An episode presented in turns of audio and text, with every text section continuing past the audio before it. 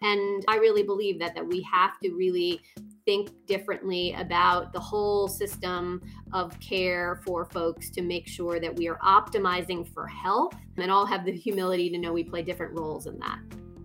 Welcome to the ACO show. Today, Josh is joined by Mandy Cohen, Secretary of the North Carolina Department of Health and Human Services. They discuss the state of the COVID 19 pandemic in North Carolina, ongoing Medicaid pilots to improve healthcare in the state, and how and why North Carolina continues to be a leader in healthcare innovation. I'm Josh Israel, a medical director at Aledade, and I have the pleasure to be joined today by Dr. Mandy Cohen.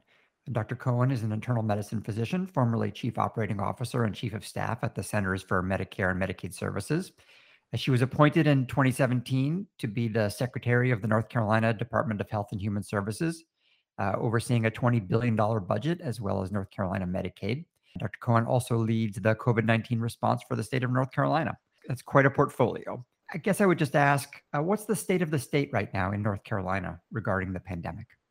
Well, first, Dr. Israel, great to be with you. And in terms of the state of the pandemic, I'd say we have some optimism on the horizon in that our trends are going in the right direction. Our cases are going down, our hospitalizations are going down, but we still have a lot of viral spread here in North Carolina. Um, we're still focused on getting more folks vaccinated. We continue to make progress every day appreciative of all of the collaboration that's gone into it, but we still have more work to do. And right now, we are preparing for vaccinating our kids, our five to 11 year olds. So we're very much preparing for that as we also roll out the first stage of boosters. And we'd likely know more booster shots to come probably later in October.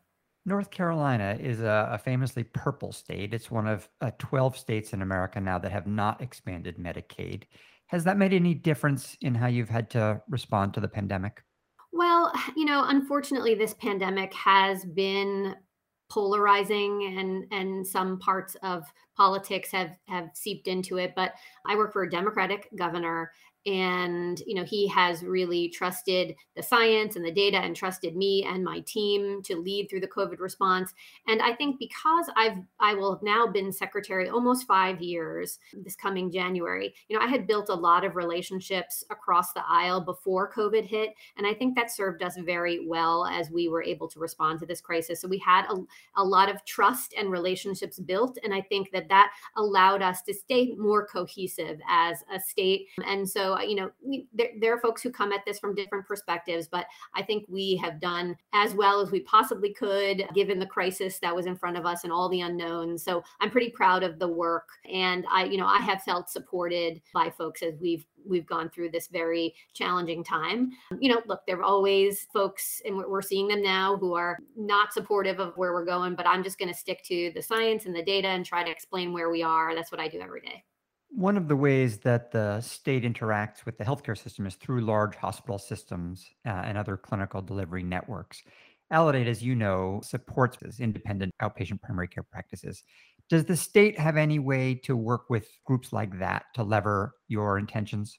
So I would say in our Medicaid program, we've made a huge investment in primary care. I think is foundational for us to both build the healthiest state, but also as we think about value um, and making sure that we are being most efficient with our system. I will disclose I'm a primary care doctor myself. I'm not currently practicing, but I have read all of the studies and frankly, I've read the results from the Aledade's work in terms of how to use primary care to make sure that patients are getting the right care at the right time in the right place. And so we have made a big investment through our Medicaid program in primary care, particularly in standing up an advanced medical home program where we really wanted care management and care coordination to be local, to stay with the practice, and to fund it. Um, and so, right now, 80% of our Medicaid beneficiaries are served in advanced medical homes that allow for practices to get enhanced funding to take care of our beneficiaries. So, I'd say our Medicaid transformation that we've just gone through really was grounded in investing in primary care. And so that that's very important. I do want to mention though, you know, as I, I wear a lot of hats and I, as we were just talking about COVID, wearing my, my COVID response hat, and I think this is something we have to think about as we are looking to respond to future pandemics. I was super appreciative of the hospital systems in our response to COVID. They were both collaborative, but I frankly they just had the scale that we needed um, at times to to respond to COVID that we couldn't get because so much of our healthcare system can be siloed and fractured. But our health systems were able to provide scale at a time where we needed it. I do think we need to have that conversation going forward um, as we prepare well, first recover, um, but then prepare for what we know may be a, another pandemic in the future, because we have to think both about that execution at scale that we need to respond, but also how our system works overall. And obviously, I just said we think it's foundational to invest in primary care and independent primary care in particular. So I am still thinking through how all of those pieces fit together for me as I think through to our future um, healthcare system and state that we want to be in in the future.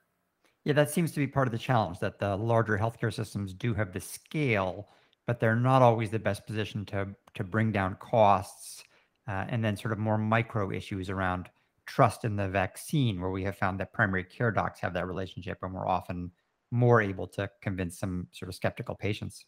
I think that's exactly right. Right. So, what and, and what you hear from that is there are lots of of folks who have really, really critical roles here, both in pandemic response, but also in serving value and delivering health for a patient. And so I think we're seeing different models of how that works through.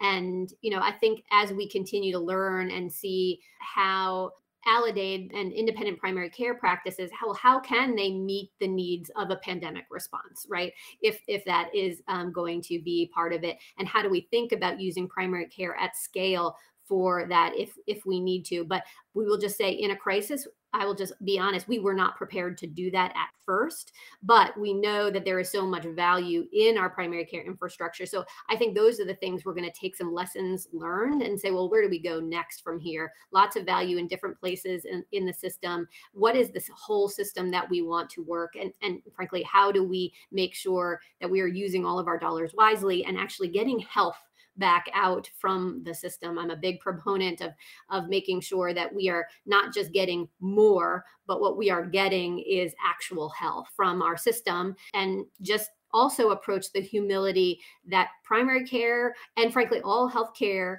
is not always going to be the the the problem solver on everything health and we know that that's been the the talk and the buzz of social determinants and i really believe that that we have to really think differently about the whole system of care for folks to make sure that we are optimizing for health and all have the humility to know we play different roles in that. So you mentioned the social determinants of health, you know, things like poverty, food insecurity, and that go into patients' physical health. And I, I, do know that North Carolina has been making increasing investments in this, including the Healthy Opportunities Pilot. Can you speak to what that is and how that's been working?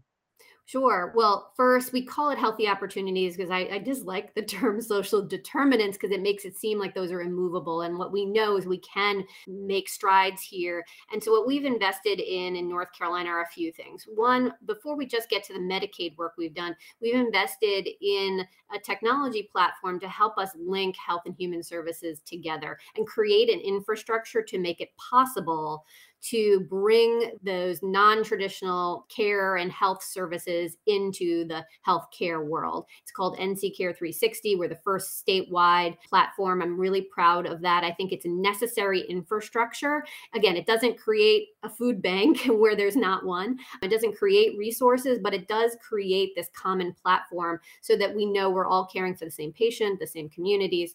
Um, so we're we're excited about that. But we've also said, okay, we have to think about again using our dollars efficiently to buy health. And if we're going to do that, how do we buy the things that are going to maximize health for a patient, for a family, for a community? And for us, we asked the federal government for permission to use our Medicaid dollars to test out when we buy things like a short term housing intervention or assistance filling out WIC and SNAP applications. Those are nutrition programs that people are eligible for but don't take advantage of, right? So how do we pay for those kinds of of services that I'd call like fill in the gaps kinds of services that actually further people's health and reduce costs. And again, I think for organizations, whether it's a health system or practices that are taking risk, um, like I know the practices in Aledade do, you want to be thinking about health because we know, for example, housing insecurity makes it more likely that you're going to bounce back for a readmission to the hospital. So there are very good reasons to invest in this these places to keep costs down overall. And I think we want to get smarter about who needs these interventions and what are the interventions that really move the needle on both health and cost um, overall. And so that is the work that is underway in our Medicaid program right now. Are you tracking outcomes in a program like that? Oh, absolutely. Right. So we want to know um, is their health better and have we saved costs? So I think there are two populations that we uh, we have the most opportunity to make improvements on in a short time frame. One of them is pregnant moms, right? Pregnancy is a defined period of time. It's actually pretty quick.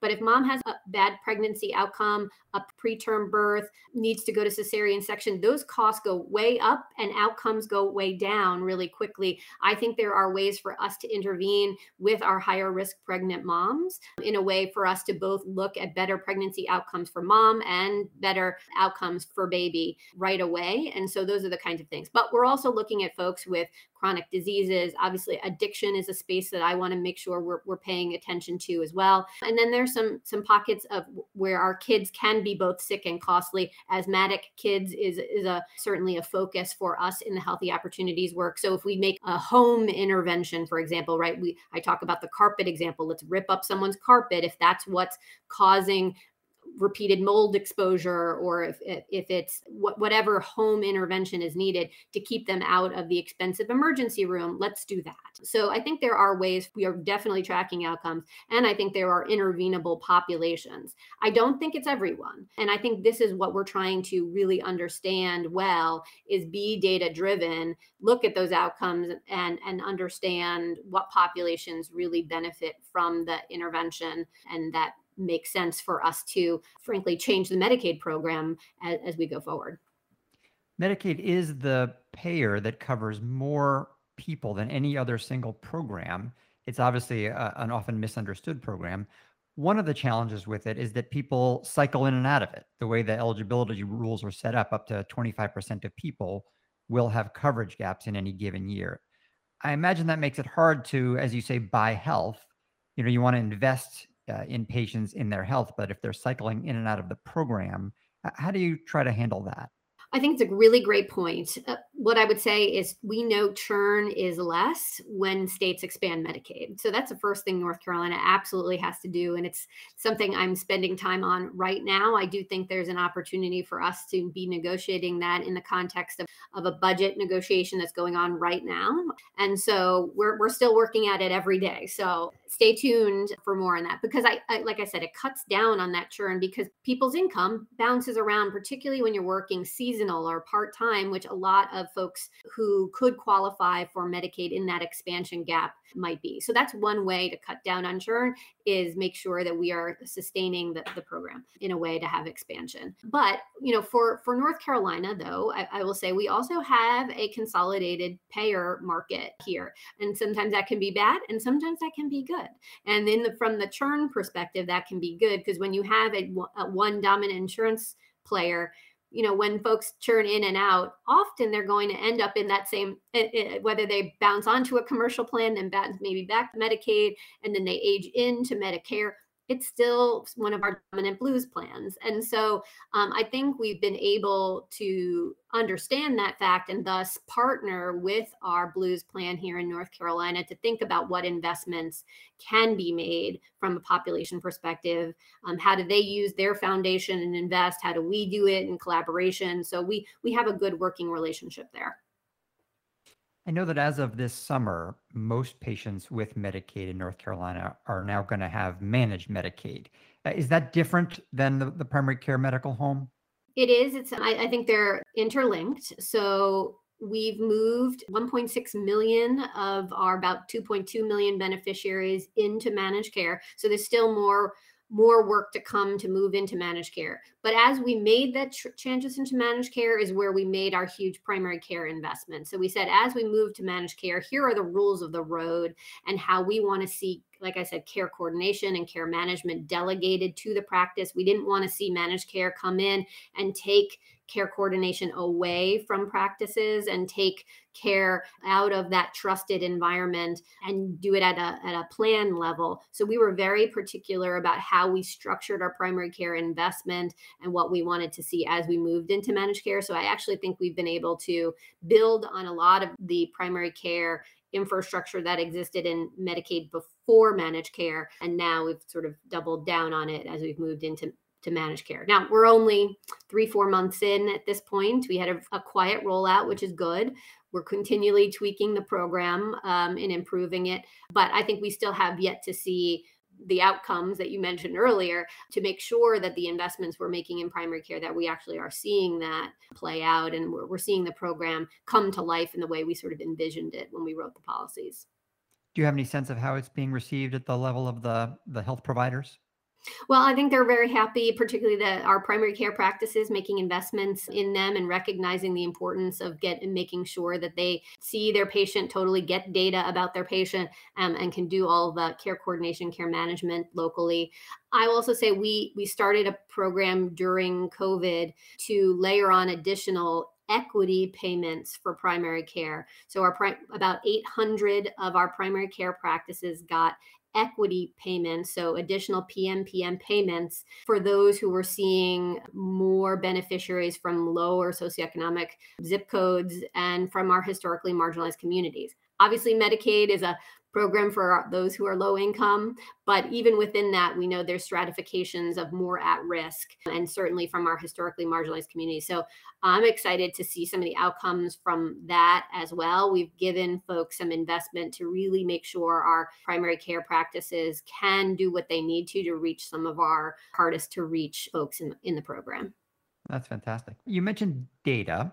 I think people who are not steep in the world would just assume that the data that's out there for healthcare, everybody can get it and parse it and make sense of it. But that is far from the case. In traditional fee for service Medicare, things are pretty standardized, and that's about as far as it gets. You know, Medicare Advantage, uh, the data comes in the form that the commercial payer uses. Medicaid is very different state by state. What are you trying to do in North Carolina to make the data more standardized and accessible?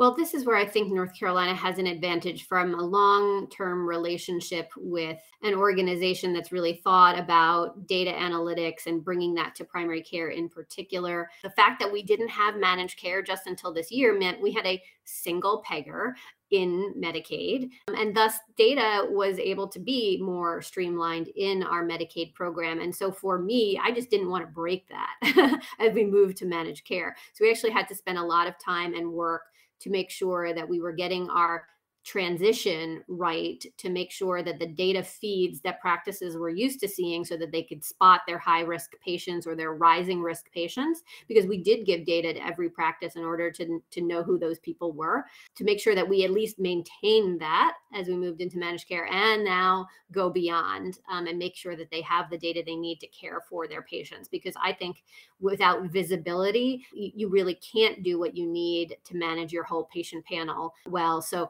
we focused on making sure that we can get data to our practices again built into the program from day one. And so like i said so far so good in terms of just the transition and now we want to get into the the weeds of, of how is that working for practices and what do we need to do to make sure that you know what else do they need in terms of, of data as we go forward.